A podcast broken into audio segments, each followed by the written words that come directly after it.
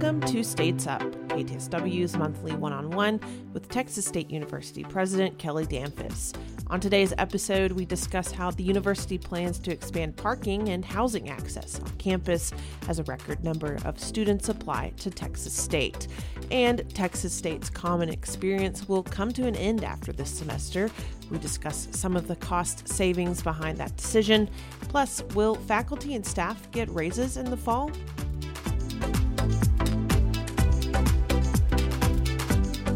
I'm your host, Jill Ament. I'm a faculty advisor for KTSW 89.9 and a lecturer of practice in the School of Journalism and Mass Communication here at Texas State University. And joining me now is Texas State President Kelly Damphousse. Thanks again for being here. Jill, it's always fun to be here. Yes. Um, we're, we're, back in the studio today. I, yeah. yeah. Well, the weather. I know. I thought about being somewhere out and about, but yeah, when it's had to be under a heater somewhere. Today. Yeah, when it's below 55. That's it for you. I'm I'm inside as a Texan. It's funny. We're yeah. having uh, students over for dinner tonight, and my and my wife is like, "Do you think they'll sit outside?" I said, "I think it's beautiful out," and she said, "It's freezing out. It's like 57 degrees." And I was like, "Okay, whatever you say." A fire pit. A fire pit would be fire, nice. Yeah. You know, any kind of um, chimenea. I'm down with that. It's but, it's all relative. Yeah. Well, um, and it is the first day of spring, so happy spring. Yeah, happy spring. Now we are also coming, you know, towards the end of the semester, which is hard to believe. Yeah, um, Post spring break, it's uh, you know it's the home stretch now. It is. And so it is. All the projects are due for all the students and final papers and get their final exams and graduation. Next, thing you know, it's summertime. It's a whirlwind. And then we'll be complaining about how hot it is. You, yeah. I will. Maybe you won't. I yeah. will. No, I will. I will definitely. Um, well, let's talk a little bit about you're kind of reflecting about what you know this past six months has has what we've kind of where we've been and where we're going yeah. again. And so um, there have been some some pretty significant moves in the past even in the past couple of months. Um, and one of them being you know uh, we have talked about record enrollment for freshman class but um, we're, we're seeing record applications. Um, we're seeing you know uh, bobcat day seeing record number of students there. So tell me a little bit about. Uh, I, I, guess you've coined it as momentum. yeah. Um, so tell me a little bit about that momentum? Well, the momentum is good. It's always have good to have momentum on your side, and, and of course we're in March Madness too, right? So basketball is a game of runs and momentum and so on. When the crowd gets excited, people get excited, the players get excited, they get more successful and so on. But um, we have been on a good roll for the past three or four years in freshman recruiting, and this year is no different. We just continue to become more and more a school of destination or school of choice for high school seniors across the the state, but also around the country. We've got applications from 50 states, students in 50 states right now. We currently have about, we have students from almost every county in the state of Texas, but only 5% of our students are from out of the state. So we're 95% Texas here, and almost all the counties are, are included. But we are now uh, the second most applied to school in the state, trailing only Texas A&M. And so, um, what we have to do now is think about how we can manage that growth. Mm-hmm, we could mm-hmm. we could admit way more than we could handle, and that would be a problematic for us. And so what we're trying to do is being is try to be a, a little bit more selective. Uh, what what do we think San Marcos can handle? What we think our campus can handle? Um, we actually have a lot of capacity on our campus for classes. We have a lot of classroom space. We have a lot of we might have to hire more faculty or some more instructors. Um, but we're not nearly maxed out on classroom space, but we are getting maxed out on housing space. And so we have about 6,800 beds. And last fall we filled every single one of them plus a couple extras. And um, and we're we're having we're paying attention to that as we go forward. We're actually up some uh, five or six percent on on uh, students who want to live on campus. And so that's going to be a concern for us. What we did so far is uh, eliminated housing uh, opportunities for upperclassmen, which we've done, not done in the past. And so all the housing on campus would just be for freshmen this year, except for RAs for upperclassmen and graduate students. And then try to make more room for them. And then starting off with telling students up front, like, this is a room with three people in it. Last year, we told people who had a room with two beds in it, oh, we're adding a bed to it. And that's really disconcerting. Um, and some of them would have liked to had two, three beds in there because they would have had two of their buddies stay with them. But then we had to add someone they didn't know, and it was too late. So what we're doing now is just saying up front, this is three beds, and if we don't need the bed, we can take one out. It's a lot easier to make a triple into a double than make a double into a triple. The space is there, and um, but I we're we're dealing with that. And thinking about more waivers for students to live off campus as freshmen. Now we don't like that because we know living on campus has a, such a huge impact on retention and and student success is one of our highest priorities. Um, but it's things we're looking at. A lot of students would like to live at home to save a few dollars, and uh, if they've got a good living situation, we're fine with that as well. But um, it is. Um, not just undergraduates though. Our graduate student enrollment is going through the roof. We're up 300% in graduate and doctoral in, uh, applications, which is unbelievable. Which is perfect for our run to R1. Part of that is we're increasing the stipends for graduate students, and we're encouraging our faculty to go recruit students. Uh, we're also recruiting a little bit more internationally. Um, and so for our doctoral programs and our graduate programs overall, um, our international enrollment is up as well. And so everything's like on, our, on a great momentum, which is really important for us because our budget is based in three parts. One, what the legislature gives us, and mm-hmm. that's pretty flat over time. We're hoping for an increase this year. Um, but then it's also uh, money we generate through auxiliaries like uh, housing and parking and so on. And then it's uh, tuition. We're really tuition dependent. And the more students we have, the more resources we have, which can then allow us to do what we really want to do, which is affect employee morale. So we know that uh, staff salaries have been stagnant, inflation's gone up, and salaries have stayed relatively flat. New employees are making more than older employees or, or, or employees who've been here longer. Um, and so we're, we're, we're very aware of that. So as we get more students, we have more revenue, hopefully get more revenue and more uh, appropriations from the state as well. That will allow us to give raises to our employees in the fall, which is a huge, uh, huge priority for me. So you mentioned, um, you know, you mentioned parking, and then I have a note here on on some um, some funding that's going into a transportation center, and so I I know that when um, you know when when um, schools grow, I mean, the the need for parking uh, becomes greater. The need for you know upgraded uh, like the Bobcat tram services. Yeah. What kind of focus is is being put in those areas right now? Well, as we have more students here, remember our freshman class growing means our sophomore class from last year is growing because our retention numbers are better. So then our sophomores, juniors, and seniors who live off campus now technically are commuter students, and they need places to park. Now we are nearing capacity on parking. We're not there yet. The biggest problem we have is students not knowing where they can park um, and when they can park at certain areas. I literally, it's so it's 1.30 in the afternoon for you and me right now uh, while we're recording this. Right before I came here, I drove through the parking area by the football stadium. And if you park there, we can guarantee you can be sitting in your classroom in 20 minutes because with the bus service we have going back and forth but the place is you know it's about half full on the on the far side of the football stadium. And i think the students don't realize that that's a great opportunity for them to park there. And it is a little bit less in, less convenient because i can't park right in front of their building which is what we would all love to be able to do. Um, but we're going to have to look at uh, increased, ho- uh, increased housing on campus but also increased parking on campus. We've got plans for that. We've got um, a place we've already designated for a parking garage. We add there. It's those are expensive. There, that's forty million dollars to build a parking garage with a thousand spaces, but we'll need to do that. We're building as we build new residence halls, as we bring new academic buildings online in certain places around campus. There's not much parking near where the new building is going to happen, and so we're going to put parking garages over there. So Ingram Hall in that area over there, looking at a parking garage there, and we might look at some other spaces around campus as well, at, in, as time allows. It's just you know, it's it's a money factor. Where do we want to spend our money right now? My highest priority is uh, employee salaries, um, but parking is right up there. and so when we get money available for that, we'll add to parking when we need it. We're not quite where we need it right now. We want it, but we don't need it yet because we still have lots of parking available. You're listening to States Up, KTSW's monthly one on one with Texas State President Kelly Damphousse. You'll hear more of our interview with President Damphousse after the break.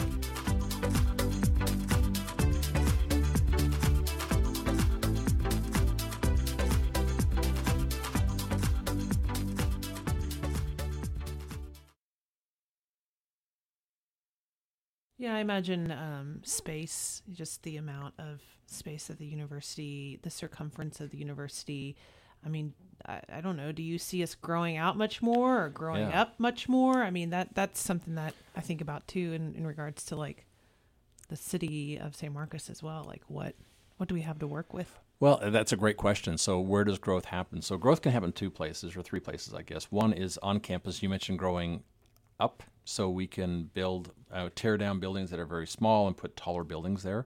Um, and there, that's an option for us. That, that's a very expensive option. You know, a brand new academic building costs about one hundred and forty thousand dollars or one hundred forty million dollars. I wish it was one hundred forty thousand. One hundred forty million or so for a brand new uh, building. Um, and then you by the way, when you tear buildings down and build a new building, that means you don't have those buildings for a couple years while you're building, and so uh, it's a bit of a you know shuffle of the of the blocks, I guess. If you're if you're trying to maintain what's going on on the campus, if you're tearing down buildings and building on top of that space, it's difficult. So what we can do, we have some vacant property that's available. We can build up there and then tear down buildings later on. So that, those are, that's another option. Uh, we can also buy more property off campus and, and move some of our auxiliary operations off campus. So we've got employees uh, who right now can work remotely. They can work from their home or wherever they want to work from. Uh, so some of them will re- be relinquishing their office space on campus. That frees up some space there. If we can move whole uh, units into space that we say we buy, uh, buy an office building downtown, we can move part of our operations down there. And then we've got growth uh, opportunities in Round Rock. And so as we as we uh, grow our student population and our faculty uh, composition as well. We have to remember we have 101 acres up there. We've got plans for about 10 buildings up there, and we've only got three right now. And so, uh, if we can if we can manage some of our growth to go there to Round Rock, and we're thinking about ways to do that. Um, our faculty are very energized right now about moving uh, degree programs up there or offering complementary services up there. Uh, we've talked about housing up there as well. It's one of the problems right now. Students are living here and driving back and forth, or they're living with you know family members in the Round Rock area, or just finding a place to live in Round Rock's pretty tough. A little bit tougher than it is here in San Marcos. Um, but trying to fix all those problems that allow us to grow easily there. We think we can have 10,000 students in Round Rock, for example, and really not grow necessarily the number of students who are here in San Marcos. We still think we can grow the number of students here, but we have a lot of growth potential there. You're also talking about um, restructuring um, Yeah. that that has been going on um, within various departments. Um, what what what's that about? And I mean, we're not talking about downsizing or anything like that. No, and that fact that's the message that I'm glad you asked that specific question because I was going to answer it if you didn't ask it because I think when you see a lot of changes like this, I think people are nervous about change in general, but they're concerned about change in particular, and that is how it affects me. And if I think that the university is changing to downsize, then I'm at risk of losing my job. And we've every time we've had these conversations, we've and I've except for one case where it didn't the timing was a little bit off.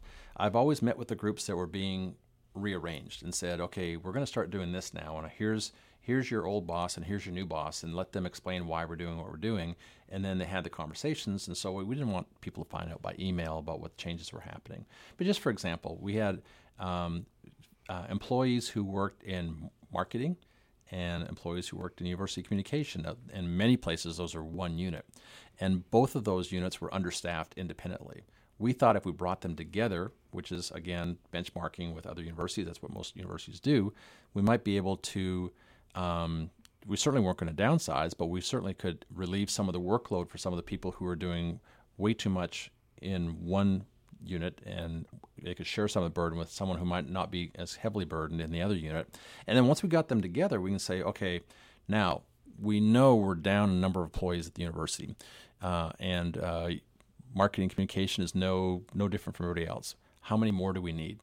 Before, when we had marketing communication in different places, I was uncomfortable about saying, well, let's give marketing three and communication four, because maybe we can get by with three and or six total instead of seven, and because we're together. Because I think there's some a lot of overlap, and um, that that can happen, uh, and it's just more efficient to do that. You don't have two directors; you have one director, you know, and so you have some of the admi- administrative overload, overburden is removed, and then you've got people who um, you can you can turn the money you might be spending on two directors, only having one director. Uh, you can take that money then and invest in more employees or giving raises to your current employees. And that's happened across the board. There's been, and this is no fault of anybody's, but over time, universities tend to kind of get kind of squishy, and people are working in, in a division that really, if you were going to start over again, they really probably should be in this division instead of this division because the work they're doing is more aligned with what that vice president does than what this vice president does.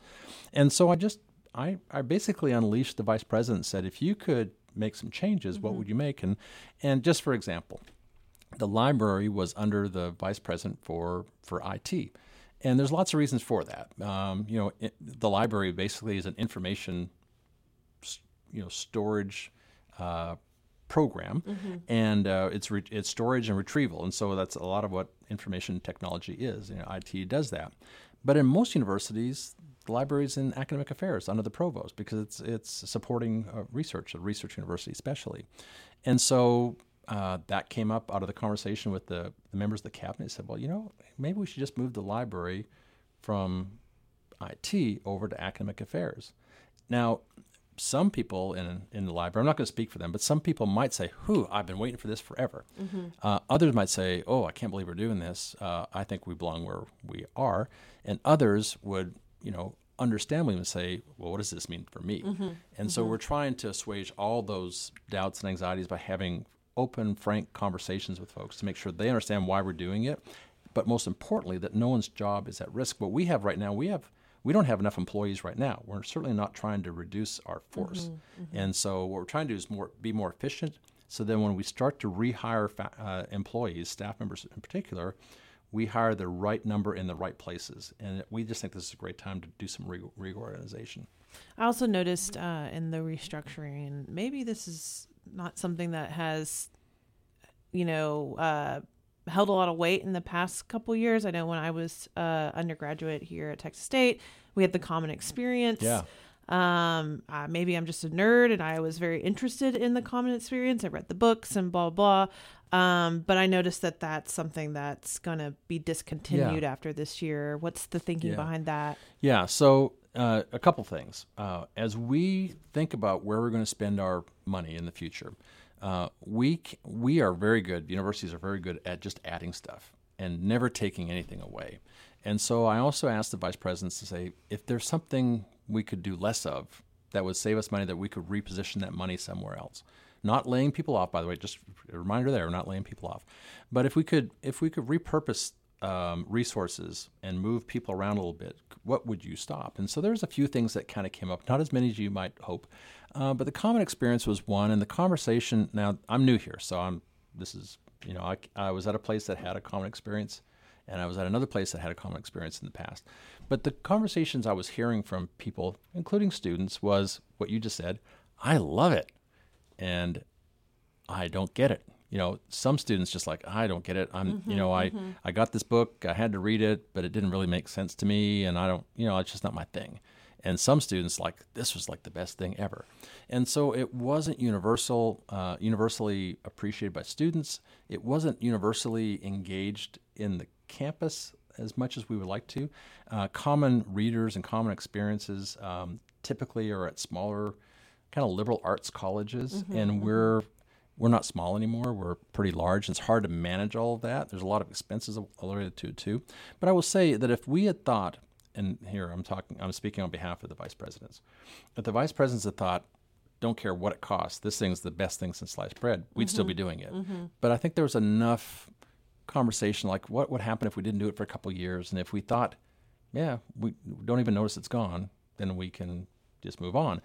But in a couple years, if we say, ah, remember in the old days we had the common experience, let's bring that back. We could always do that too. Yeah. Um, so you know, this is another big one, and you kind of alluded to it um, in our in your last answer about you know we don't have um, enough employees as it is, yeah. and so there's obviously this this big push for employee morale, and yep. we've discussed in the past, you know, bonuses and working on raises. Yep. Um, what are the updates with that? Sure. Uh, um, That's a great yeah. question. I'll answer that every time someone asks me because it's one of, like I said, one of my highest priorities. We have two big priorities: student success and research, becoming a research institution. But the subtext there is we want to also make this a great place to live, and to learn, and to serve, and to you know enjoy your postgraduate experience, which is service at a university. And we want to make sure that our faculty and our staff feel like they have the resources to be successful in their job, but also to be successful as citizens. They have to have, make enough money where they can take a vacation or they can put their kids uh, in a camp if they want to in the summertime. And so, one of the things that has happened over time is that our salaries have become depre- compressed. So we haven't had raises that kept up with inflation. And we're not unique in this. Uh, you go to any university in Texas and across the country, same kind of thing happens. What tends to happen, especially among the faculty, because they turn over a little bit more, and we, are recruiting them nationally, is that faculty salaries tend to keep up a little better with inflation because we're we're competing nationally. And so, if someone's interviewing with us, they're also interviewing at a university, another state university in another state, and um, we got to make sure we're offering at a high enough level to get that person to come here. Staff members tend to be recruited locally, and so there's not the same pressure. Again, that's not a Texas state phenomenon, that's just higher education generally. And what happens over time, there's a depression in staff salaries, especially, but also in faculty salaries where people who get hired at the wrong time, let's say you got hired six years ago when things were terrible. If you'd been hired eight years ago and things were great, you might have got a big raise before six years ago, but mm-hmm. you happen to get hired at the wrong time and then now you've been here seven years, and now we're hiring again at the new level, and all the new people are coming and making more than you are, and you've been here for six or seven years. You've got tenure, and assistant professors making the same amount as you. We've got to right size that, and you can't get there overnight. But uh, both for faculty and staff, we got to do two things. We've got to bring back the, uh, we got to get closer to the number of employees we had before COVID. We're down about probably around 150 employees pre-COVID to now. Um, and that was just not replacing people. We weren't laying people off, but just weren't replacing people through attrition. Someone left, we just said, hey, uh, you people left behind do the work that they were doing, or just we're not going to do that work anymore. We want to keep doing that work and we want to relieve the burden for our staff members. The only way to do that is to hire more people in the right places. And that's why we're reorganizing the university, make sure we're hiring the right people in the right place. In addition, what the, the double edged sword here is that the cost of living has been increasing tremendously. And there's a story in the paper about the University of Texas having that same problem. People mm-hmm. can't afford to live mm-hmm. there, and faculty are having trouble, and, and uh, students are having trouble finding a place to live there as well. We're a little buffered from that, so the cost of living is a little cheaper here, but it's not cheap. And so we have to come up with ways to, to increase our salaries. And so we actually, um, there, it's two different it's two different problems faculty salaries and staff salaries. We have to attack both of those. And so, what we're doing is hiring a consulting firm who's going to come and do, uh, actually, I think they're already, we're already contracting with them, doing a, a, an analysis of our salaries right now and then helping us determine how many people we need in certain positions, but also helping us determine how much we need to pay folks. And then we have to figure out where am I going to get the money to pay them because if we had the money, we would have paid them a long time ago. Uh, most of what we have right now is one-time money, and so this is basically taking money out of your savings account to pay for things that are recurring over time. Eh, over after a while, your savings account is going to keep going down. So we need to generate more. It's like getting you have to get a side hustle you mm-hmm, want to do that. Mm-hmm. That's why increasing uh, revenue through online enrollment and through international recruiting can. It's something we haven't done a lot of here. Bringing those students in will help us generate more tuition revenue, which will help us hire more staff, more faculty, uh, and to give raises to all those folks as well. So uh, I'm hesitant to give a number right now, mm-hmm. but we're looking at working very hard. And then again, a lot of this depends on what the legislature does. I've gone and asked for a significant amount of money from, from the legislature. And if they come through with that extra money, then these questions become very simple. Mm-hmm. Um, you know, what percent, five percent, six percent, whatever the raise is. Um, uh, but I, I just don't know where we are, and I won't know where we are until May. And so what I have right, to tell right. people, I just have to remind people, just hang on till May, and I just have to hope they believe that I'm passionate about keeping my eye on this, but making a commitment. Here's here's what could happen. I can make a commitment based on what I'm comfortable right now. So let's say we'll give everyone a one percent raise and then do all the paperwork, give everyone a one percent raise, and then I get a lot of money in at from the legislature, and I go, well, let's come back and give you a four percent raise. Mm-hmm. Well, people will be happy they got five percent raise, but that's a lot of duplication of effort, and there's people who have to do that work, and they're already over overwhelmed and they're understaffed as well. So, um, so we're trying not to duplicate effort by giving people raises now, because all all the raises now would be in effect in the next fiscal year anyways. Mm-hmm. They wouldn't go into effect till September. And so what we're saying is just hang on till the summer and then once we know where we are financially, as soon as we can in early summer we'll let you know where we are. But it's a it's a really top priority for us, replacing the number of stu- uh, employees who have left and then increasing the salary. Where we were probably reading the same articles this morning, Yeah, but I also read the article about um, student workers and and uh, you know pay there. And I and, and I know that you said staff and employee that's your number one priority right now. But has there been thought in in um you know uh has there been thought about our uh, our TAs our grad school TAs our student workers um uh, our work study students Yeah, that's a great question. In fact, um, thank you for reminding me to answer that part of it. When I say employees, I mean student workers as well. But it's good to be clear. Uh, in fact, I think the first decision I made about salaries was on student workers. So uh, I met with a group of advisors. Actually, I met with some students who told me that they were getting paid uh, ten dollars an hour for doing some some work. They're peer mentors, and they say, "Well, I could make a lot more money if I went out to the mall and worked out there." And so I went and talked to their supervisors, and they said, "Yeah, they could." So, uh, so I said, "Well, let's give them a ten percent raise," which sounds like a lot, but it's only one dollar. if you're making ten dollars an hour, now you're now you're eleven. Now our goal might be to be fifteen dollars an hour. And I and the story you referenced today, they're talking about they've got folks making seven twenty six an hour there. I don't think we have anybody making seven twenty six an hour here, but um, but the very first uh, you know raise program I approved was for student workers to go from ten to eleven dollars. That's again ten percent raise.